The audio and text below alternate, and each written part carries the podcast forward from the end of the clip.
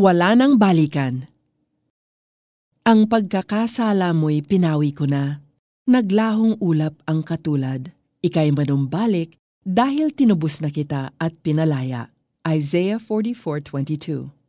So, you suffered another setback dahil may nagawa kang pagkakamali. At ang una mong reaksyon ay frustration sa sarili o mag-pity party. Umasa ka kasing mas disiplinado ka na ngayon na hindi ka na vulnerable sa bagay na yon. But, here you are. Again. Pagkatapos nito, binalikan mo na ang lahat ng pagkakataon where you made the same mistake. You go back in time sa mga nakaraang araw, linggo, buwan o taon ng buhay mo para mag-ipon ng supporting evidence na magpapatunay kung gaano ka karupok o kung gaano katigas ang ulo mo. Para sa'yo, this is enough to prove that you will never change and that you will always be a slave to that particular weakness or sin. Delikado kapag laging binabalik-balikan ang kasalanang nagawa. It might lead us to give up on ourselves. We might start thinking na hopeless case na tayo kaya bakit pa tayo magsisimba? Bakit pa tayo lalapit kay Lord? E babalik rin naman tayo sa dati. We'll never be good enough. Higit sa lahat, binabaliwala natin ang ginawang pagtubos sa atin ni Jesus mula sa kasalanan. We can be so hard on ourselves. Ang Panginoon nga ina-assure tayo na kasama ng pagpapatawad niya sa atin ang pagbubura ng dati nating mga pagkakasala. What a fresh start!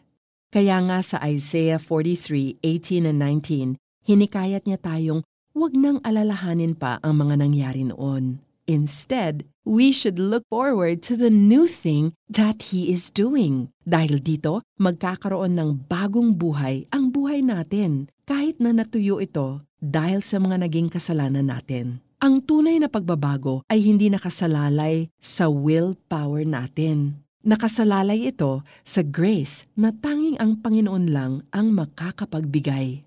So, let us pray together. Lord, ina-acknowledge ko na kailangan ko kayo sa buhay ko. Mula ngayon, gusto kong mamuhay para sa inyo at magkaroon ng tunay na pagbabago sa buhay ko. Alam kong hindi ko ito magagawa kung paulit-ulit kong babalikan ang mga naging kasalanan ko. Salamat po, Lord Jesus, that you died to save me from sin. Thank you, God, that because Jesus died for my sins, pinatawad na ninyo ako at pinawi na ninyo ang mga kasalanan ko. Ang lahat ng ito ay posible dahil sa grace na binigay ninyo. For our application, isulat ang Titus 2 verses 11 and 12 sa iyong cellphone o sa isang maliit na papel at ilagay sa wallet. Remember these verses and rely on the grace of God to help you to say no to all forms of ungodliness. Ang pagkakasala mo'y pinawi ko na. Naglahong ulap ang katulad.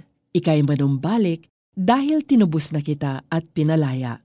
Isaiah 44:22. I'm Joyce Burton Titular. Remember, don't rely on your willpower. Rely on God's power, and that is grace.